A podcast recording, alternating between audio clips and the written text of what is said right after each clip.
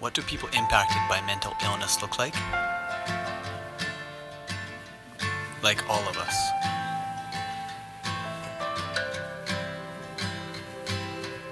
Mental health affects us all. We are CAP and we wanted to join the conversation.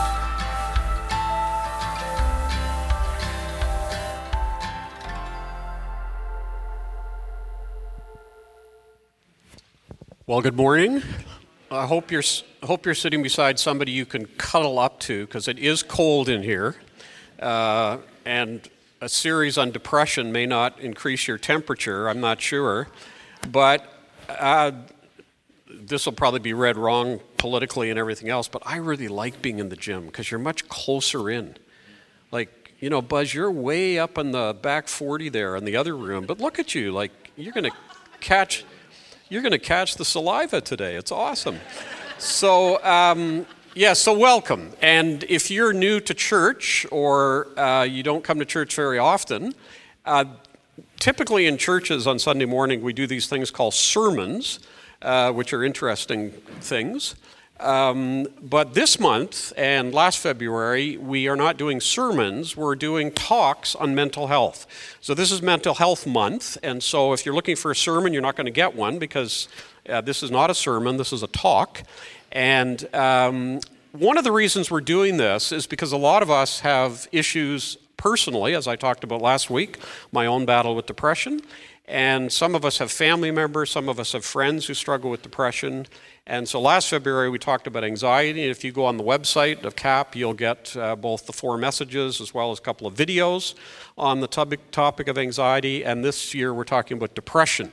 And so last week we talked about a cultural perspective on depression. If you weren't here, there's notes at the back. You can go online and see all the things that uh, were on last week. And uh, today we're going to talk about a psychological perspective on depression. Now, I think those of us who talk up front, some of you do this at work, uh, do seminars or workshops or presentations. If you can't summarize what you're going to do in one sentence, you're probably not ready to speak.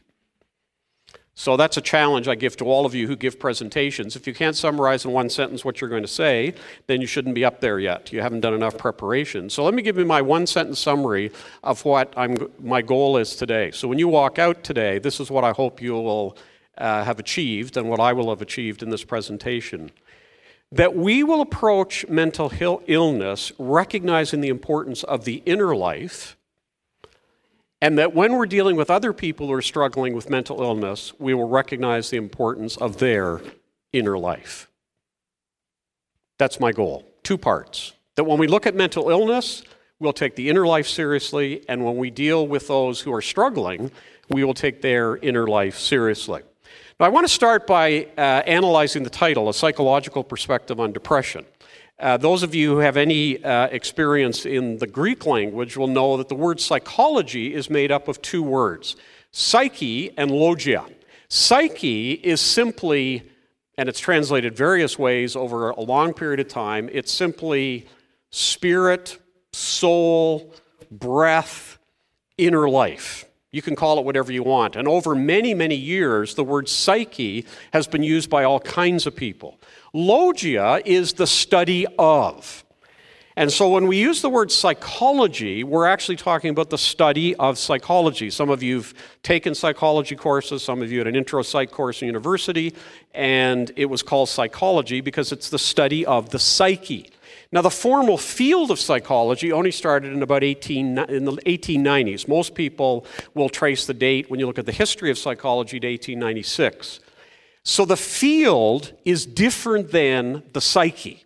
Okay, one is the study of, but the psyche has been around since we've been around. The inner life is part of all of us. Everyone in this room has an inner life. I have an inner life. And so, psyche is not a word that necessarily applies to the discipline that started in 1896. Now, when we recognize the psyche, it requires a number of things of us. First of all, it requires us to focus on the inner life and not just what is seen. We are obsessed, those of us who are parents in particular, we have a special gift in this area. We are obsessed with people's behavior and what we can see. The psyche is not about behavior and what can be seen, it's about the inner life. Secondly, if we believe in the inner life, we don't negate it by submitting it to analyses that are our view of the discipline of psychology. One of the phrases, having been a psychologist for close to 40 years, uh, one, of the, one of the phrases I've heard a lot over those 40 years is psychobabble. So some people, when they hear about the inner life, they immediately say psychobabble. Well, what they're confusing is the inner life with the field of psychology and with the discipline of psychology. And so when we believe in the inner life, we're not talking about the field of psychology, we're just acknowledging the inside. As a Christian, and I identify myself as a Christian, as a Christian, one of the things that is very interesting about the Bible is the Bible is not solely a book on behavior. Now, most churches don't believe that. Many churches are obsessed with behavior, and in many churches, you can't belong unless you behave properly. Some of you have been there, done that. The Bible is not a book solely on behavior. It is a book on the outer life, but it's also a book on the inner life. And in fact, if you're a careful reader of the Bible, particularly a careful reader of Jesus, you'll get the sense that Jesus is more concerned about your inner life than your behavior. Which is a little disconcerting for those in the group and maybe highly spiritual. I talked about you last week, and you've been avoiding me since. But for the hyper spiritual people in the group who love looking at Christian behavior, one of the things you can tell about Christians who are obsessed with Christian behavior is they haven't read Jesus much.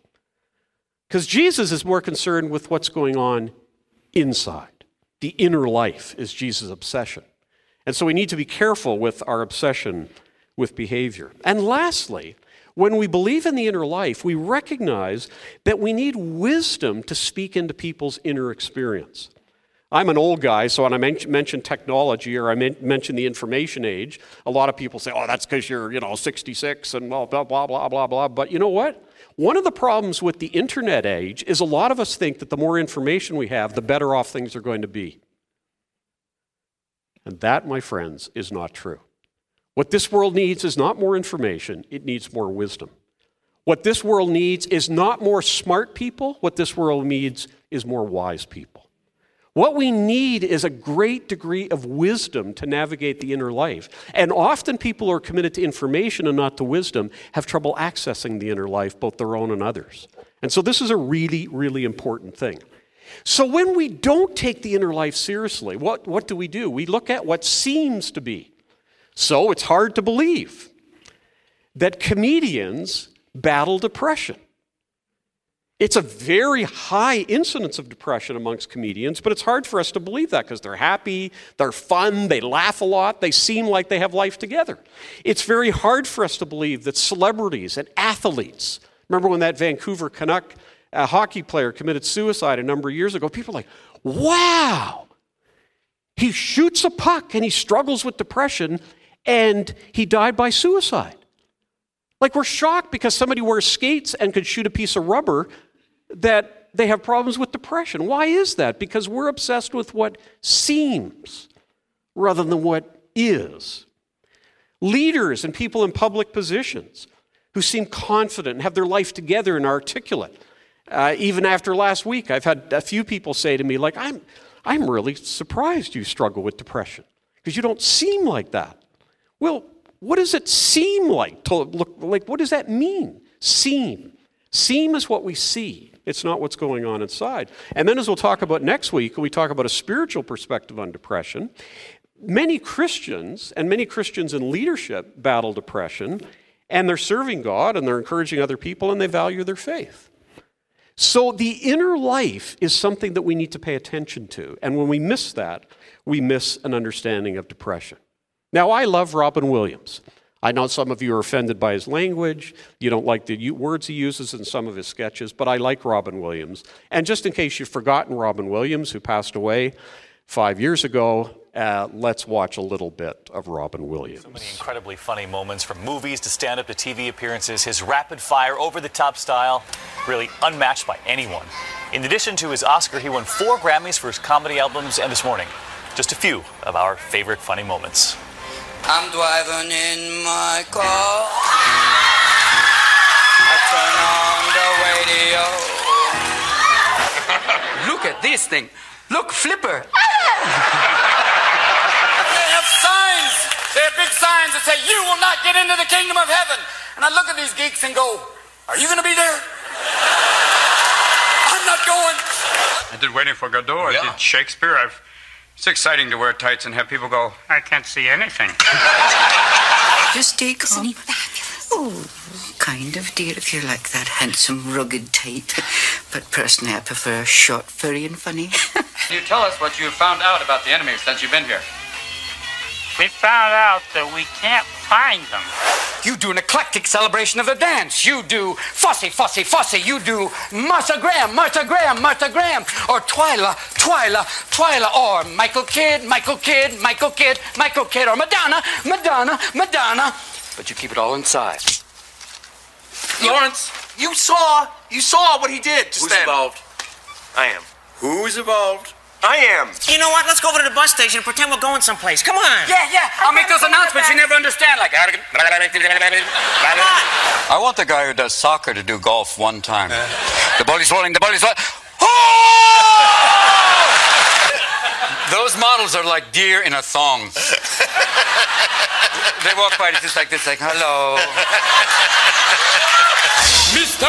Lanza, what will your pleasure be?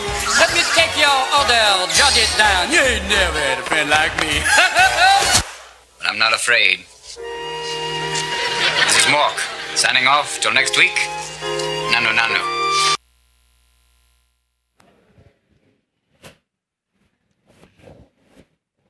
It's interesting to ask Robin Williams what he thinks of comedians and depression. Look at what he says. I think the saddest people always try their hardest to make people happy because they know what it's like to feel absolutely worthless and they don't want anyone else to feel like that. It's a very profound statement. And if you know the life of Robin Williams, you know he struggled for many years with addictions, struggled a lot with depression, and in his latter years struggled with dementia and a Lewy body disease, L-E-W-B-Y, uh, L-E-W-Y bodies, which is a protein deficiency that affects neurons.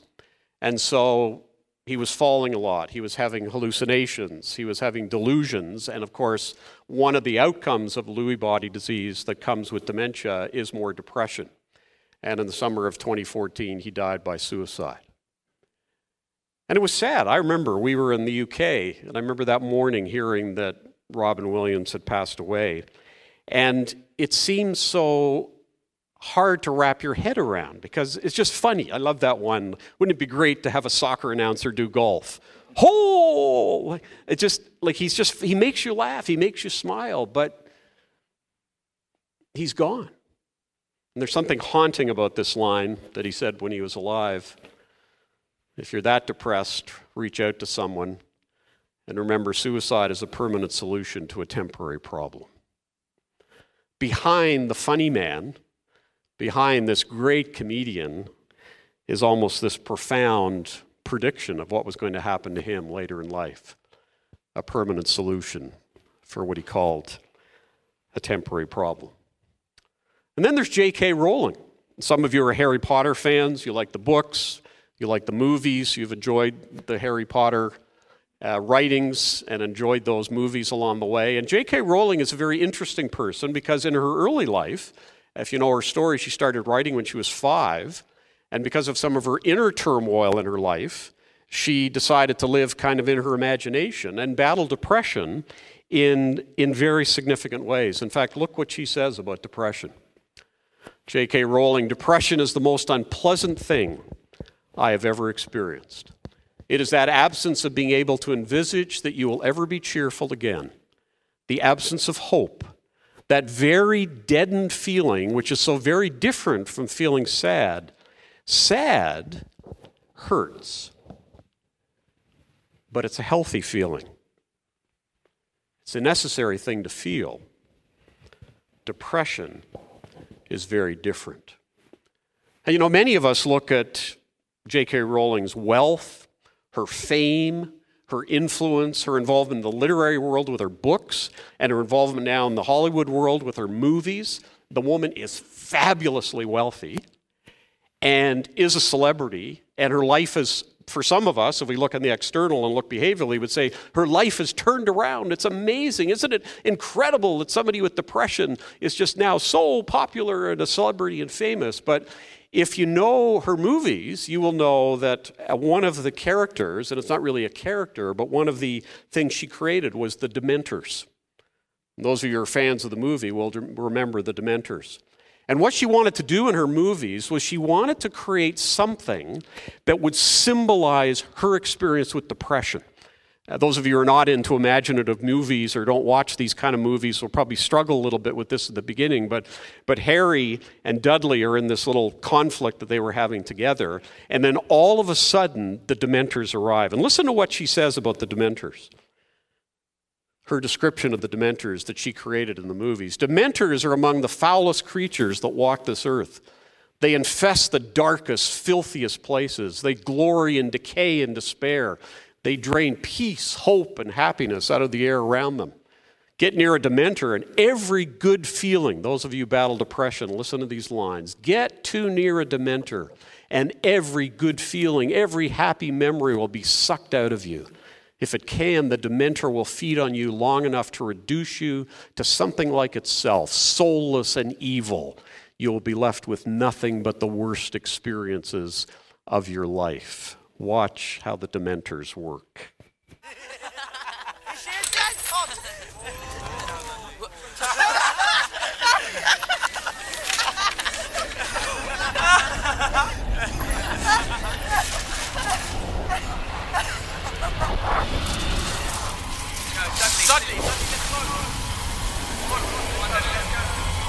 What's going on? What are you doing? I'm not doing anything. Get out of here, Dudley! Come on,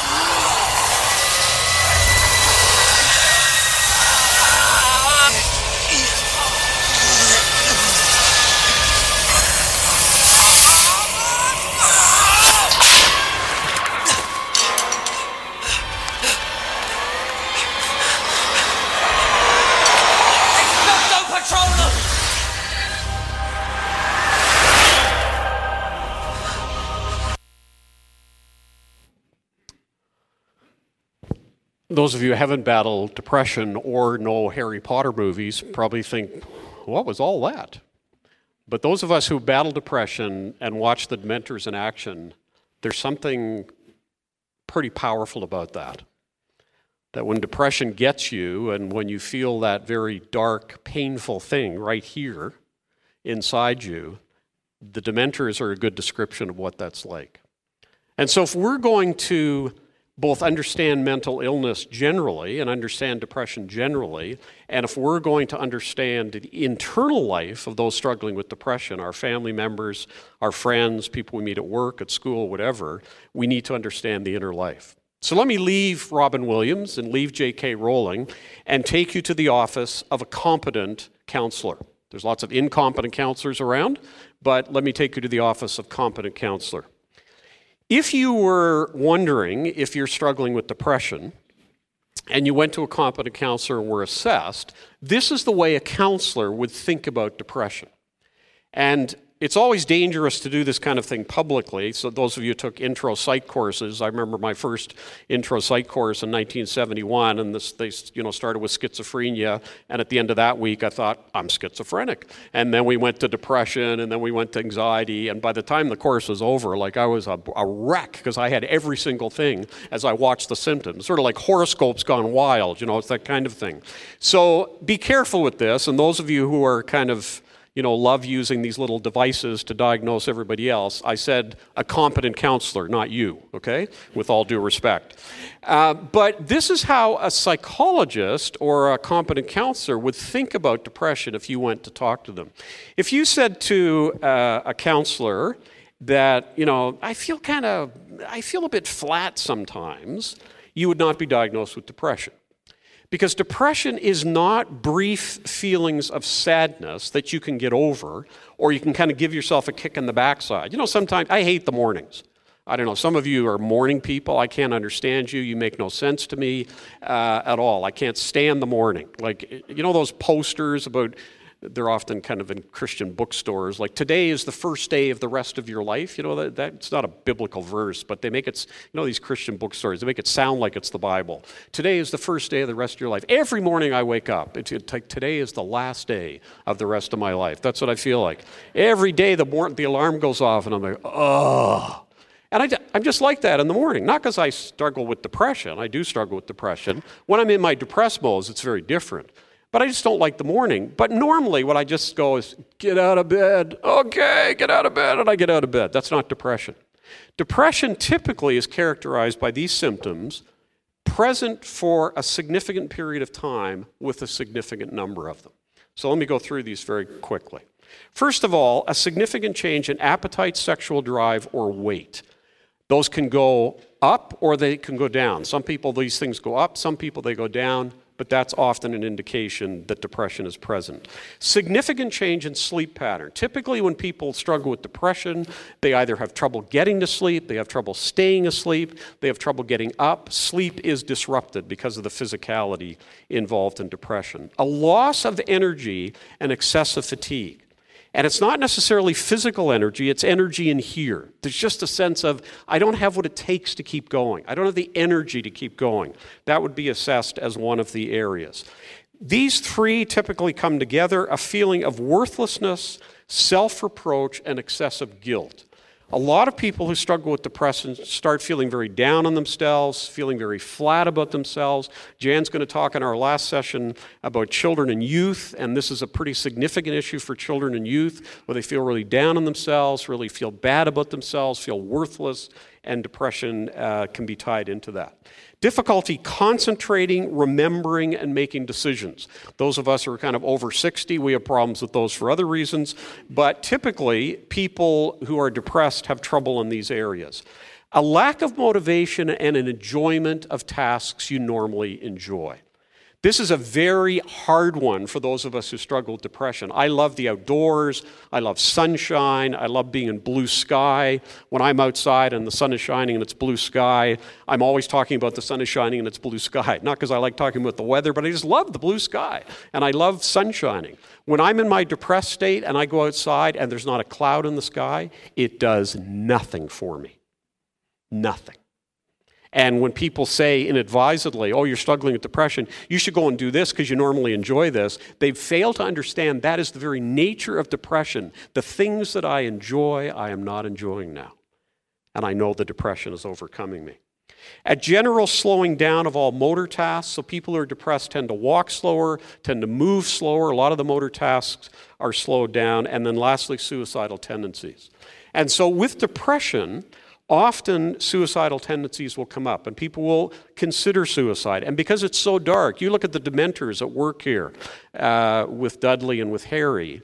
Those dementors are so, so intense and so aggressive that you think, I feel so hopeless that I'm not even sure I want to continue anymore. And one of the things I would say to you, and this comes from all sorts of research and all kinds of backing, and I say this with some competence, I think, and experience. If you've got a family member or if you've got a friend who you think is struggling with depression, do not be afraid to say to them, Are you thinking about suicide? Uh, the average person thinks, oh my goodness, I wouldn't want to raise that in case it raises the idea. You don't have to worry about that. Just ask. And if there's any indication, any indication at all that that's the case, then I would suggest to you refer them to somebody who's competent and knows what they're doing. So if you have a family member, a friend, and you think, boy, this depression's getting really heavy, ask that question. And particularly if they were in that very depressed state and are coming back up again, that is the time when suicide is the most dangerous. Because what is needed in suicide is not just the deep, dark depression, but a little bit of energy in order to move in that direction. And so sometimes people say, I can't believe it. She was, I've had a number of friends uh, die by suicide. And when they were at their worst, they weren't suicidal, but they were getting better. And a lot of us went, I can't believe it. I thought they were getting better. And now this has happened. And so be careful with that. Don't be afraid to ask. And if they do say that this is an issue, then refer them to somebody who can handle it. Now, that's general depression, sort of a general over uh, understanding of depression. The other aspect of depression, which up until a number of years ago was called manic depressive illness and is now referred to as bipolar, is another set of categories. And so people who are bipolar often have these kind of qualities. They'll have the depression side, but they'll also have these things as well a significant elation and expansion of mood. And of course, this is where a lot of comedians. Uh, are bipolar because of the significant expansion of elation and of mood. That's often characterized by irritability and impulsive anger, a hyperactive, highly talkative, highly distractible, and then bad judgments leading to really difficult situations. I've had some connection in my clinical work over the years with people who went into a severe manic episode, drove to the airport, went up to the first counter, bought a ticket, paid on their visa, got on the plane, landed in Rome, got off the plane, and all of a sudden crashed and phoned back to Toronto and said to their spouse, to their father, to their mother, to their child, I'm in Rome. And the parents or the family members are freaking out, but the mania and the hyperactivity was so extreme that they did things were inappropriate. Often that's involving excessive amount of money, spending a lot of money. Inflated self-esteem. Uh, people who are bipolar often have a great sense they could do almost anything, they could engage in almost anything, and then these involvement in risky activities that can bring painful circumstances. Uh, again, these kind of things are very typical, and then a diminished need for sleep. So, if you were to go again to a competent counselor, and I would suggest to you this, like every other profession, uh, being in a profession doesn't make you competent, right? Some of you have taken your car to a car mechanic that wasn't very competent. Uh, some of you have been to a doctor that wasn't very competent. Some of you've engaged in other professions where people aren't very competent. A competent counselor looking carefully at depression will use this kind of assessment. Now, the other thing that's often talked about in this area, and I want to just park on this briefly this morning, is what is referred to as the cognitive triad, which, tip, which does not characterize all depression, but it does characterize a lot of generalized depression. And some of you have battled the kind of depression I battled, which is dysthymia, kind of low grade depression, and it's been there for a long period of time. You will find what I'm about to say will mirror your experience really well. And it's the combination of a negative view of oneself, a negative view of the world, and a negative view of the future. And it goes something like this. Let me give you a, um, let me give you a personal example that's not about depression, and then I'll tie it into depression. Uh, I'm the only male in my family who's not an engineer. My father was an engineer, my brother's an engineer. So when things needed to be done around the house, my father would do it and my brother would do it and I didn't do it. Nobody sat me down and said, You are not handy. Nobody said that to me. Nobody said, You can't do projects. Nobody ever said that to me. But I picked up in my family of origin that if you're going to do something practical or technical, obviously my dad can do it, my brother can do it because they're engineers. And I like talking, and I like the humanities, and I like literature, and I like people, which doesn't mean engineers don't like people, but some of them don't. Um, I threw that in for no extra charge. Um, but there was just that was the way it was in our family. So I learned very early on that I am not handy. That was my self statement. That was my self image. I am not handy. So, how did I view the world? And Bev could, t- Bev's got a better sense of humor than I do. She could tell you some funny stories. Early in our marriage, I'd fix something around the house and I'd go, oh, What a disaster. And she'd go, What do you mean, a disaster? Oh, it's terrible.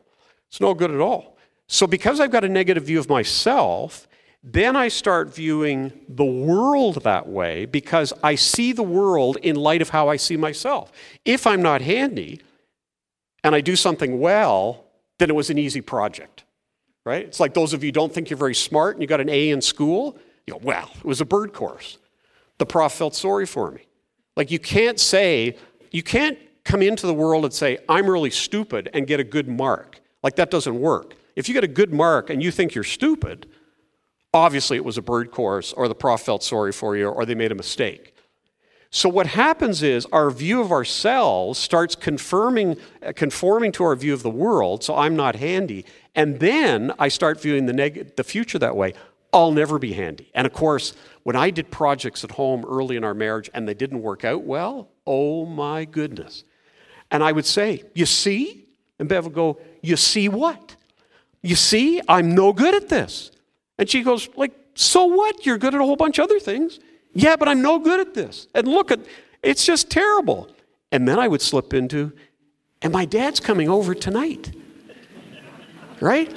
And then it starts circling, right? And those of you who battle with depression, particularly this kind of depression, you know what this looks like. Now, not only have I got a negative self statement, now I view the world negatively, now I view the future negatively, and because I view the future negatively, I view myself negatively, and now I view the world negatively, and it starts looping and looping and looping, and all of a sudden it's a problem. So, you grew up in a family where you weren't valued, you weren't appreciated and you learned not to be valued. You learned not to be appreciated. And then you go to your work. And after you've been at work for a while, you say, My boss doesn't really appreciate me. And my colleagues don't really appreciate me. By golly, nobody in this job appreciates me. And then you start dwelling on that because now your world is consistent with how you view yourself. And then you look to the future and say, No one's ever going to like me in this job. I'm going to quit my job because nobody likes me. So you quit your job because no one likes you. And then you think you're still worthless and no good. And then you go and get another job. And before long, nobody likes you in that job. And then nobody likes you in that job, and there's no future, and it just keeps circling around and around and around. We sometimes call this people who are highly sensitive or people with thin skin. We have various language we use to describe the externals of this. But actually, what's going on at the core is this cognitive triad has a continuity to it. I feel bad about me. I feel bad about the world. I feel bad about the future. And there's no place to break that loop. It just keeps going over and over and over again, which can naturally lead to depression. Now, I said at the beginning, we need wisdom to deal with this, not more information. I've given you a bunch of information in the last half hour. Now I want to focus in on some wisdom. And the best place to go for wisdom is to the wisdom literature. And here's what we're going to do I'm going to go through this fairly quickly. I'm going to talk about eight proverbs that focus on the inner life and how we need to be sensitive to the inner life. I'm going to give you a few minutes to talk with that neighbor you're cozying up to to stay warm. I'm going to give you a few minutes to talk with your neighbor in a moment about which of these eight hits you the most, either encourages you when you hear this proverb, you go, oh, that's so encouraging, or you read this proverb, you think, oh, that's so convicting in terms of the way I do mental illness and the way I help others with mental illness. Okay? So we're going to go through these eight. Then I'm going to ask you to chat with your neighbor about which one hits you the strongest, either as an encouragement or as a conviction. Proverbs 14 and 13. And listen to the earthiness of the language in the Proverbs. They're not highly spiritual, this part of the Bible. They're just very much down to earth and very human. Even in laughter, Proverbs 14 and 13, even in laughter, the heart may ache, and rejoicing may end in grief. Isn't that true? Like when you read the wisdom in the, in the Proverbs, you just go, that's so true. Like even in laughter, the heart may ache. Robin Williams, what a classic example of that. Heart aching but incredible laughter and making all of us laugh as well. Proverbs 18 and 13. To answer before listening, that is folly and shame. A lot of us who don't listen well only listen to behavior. We don't listen to the inner life. We don't hear what's going on behind people's experience. We just listen to their behavior. I love this one Proverbs 18 and 14. The human spirit can endure in sickness, but a crushed spirit who can bear. A crushed spirit. It's one of the reasons some people don't come to church, right? They have a crushed spirit. That's their inner life. And then listen to what's required Proverbs 20, verse 5. The purposes of a person's heart are deep waters, but one who has insight draws them out. There's pastoral care that's behavior oriented, and then there's pastoral care that's insight oriented, that we're actually able to get behind what's going on and see what's going on in the inner recesses of people's hearts. And then listen to these four in terms of sensitivity. And again, you're thinking about, boy, that's so encouraging to me where I'm at with mental illness, particularly depression, and where I'm at helping others, or which one's most convicting. Proverbs 12 and 18 The words of the reckless pierce like swords, but the tongue of the wise brings healing. Those of us who struggle with depression, you ever been on the receiving end of reckless words? I have. Just re- reckless words. People just throwing stuff out, all these little things they throw out, and it doesn't bring any healing. It feels like a sword. Listen to the sensual language of this one Proverbs 16 24. Gracious words are a honeycomb, sweet to the soul, and healing to the bones. The physiotherapists in the room love this one. Healing to the bones, right? What a lovely image when we have gracious words. And then listen to the metaphor in Proverbs 25 and 19. Like a broken tooth or a lame foot is reliance on the unfaithful in a time of trouble.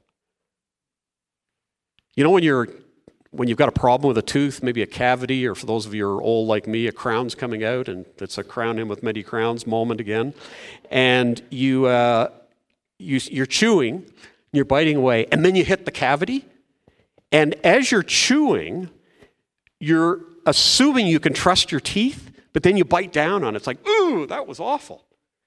And the same, uh, sometimes I'll get a, and physiotherapists don't talk to me after, it's not a big problem. But sometimes I'll get out of bed and my leg's asleep and I'll put my leg on the ground and it's like, oh, you know, my leg, my, my leg was asleep and I can't rely on it. When I took the leg out of the bed and went to lean on it, I trusted that it would be there for me, but it let me down. And isn't this a great image that the, the proverb uses here? That there are some of us who are unfaithful in our relationship with others. When they're in trouble, we're like a broken tooth.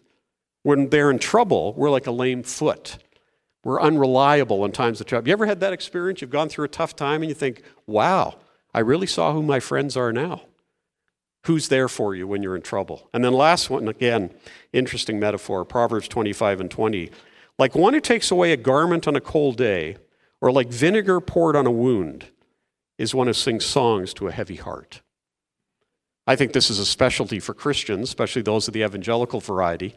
One of the things we love doing when people are struggling, we love making them feel better, right? We love making, we sing them happy songs. It's one of the reasons the last place some of us want to be when we're depressed is church. Too many happy songs. Too many songs that are actually in the context of heavy hearts. And when we've got heavy hearts and people sing songs to us, what's going on is we've already got a problem, and now you're making it worse by singing songs to us. And notice the image here. If it's a cold day, like if, if you're walking outside, it's a pretty cold day today. If you're walking outside and I go and take your coat off, you're already having a problem with the cold day. Now I've made it worse by taking your coat away.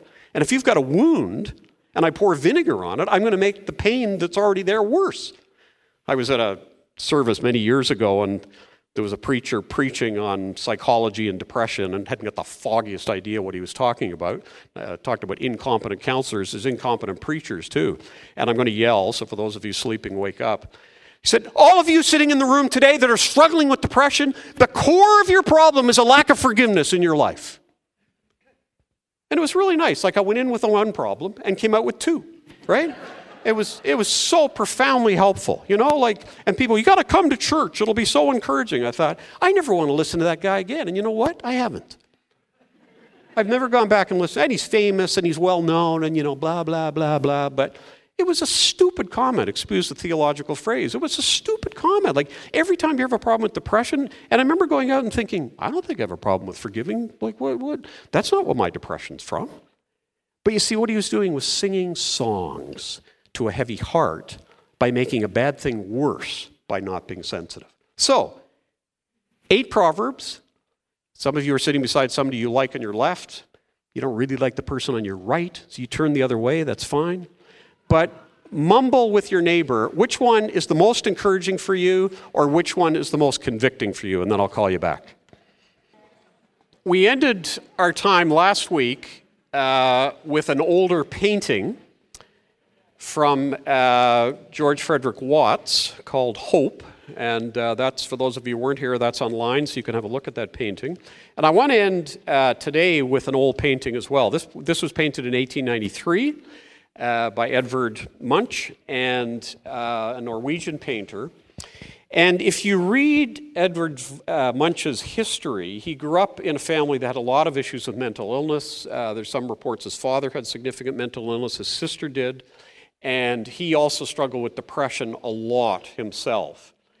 And one of the things he was concerned about as an artist, and there's a number of artists in the room who know this uh, whole sphere much better than I do, but one of the things he was concerned about in art was that art would not present the external, but would actually present what was going on inside. So when you look at his paintings, and there's others in this genre, one of the things that his paintings would describe visually was actually what was going on internally. And it was very jarring for people because most of us like the external, right? It's safer, it's more comfortable, it's at ease. Like you can imagine me standing up here looking at all of you. Can you imagine if every single thing you were th- thinking and feeling today was fully exposed to me? That would be pretty scary. I'd probably be handing in my resignation fairly quickly uh, if we all exposed what was inside. So we developed this way of seeming, to go back to my seem word, but actually, what's that bearing inside is what's actually going on. And so this painting is entitled The Scream. And there's been movies made on this in, in contemporary culture. And what Munch is trying to capture here is what he felt, and there's some suggestion it's him in that's in this picture in the front. He's actually screaming in this picture internally, but externally it's not known. And it seems to me, again, as art often does, art without words is very instructive. And it seems to me, we who are Christians, who are followers of Jesus, who recognize that Jesus takes the inner life more seriously than the behavioral life, I wonder if part of our task with mental illness generally, and part of our task with those who are struggling with depression, who we know, family members and friends, if we need to pay more attention to the scream.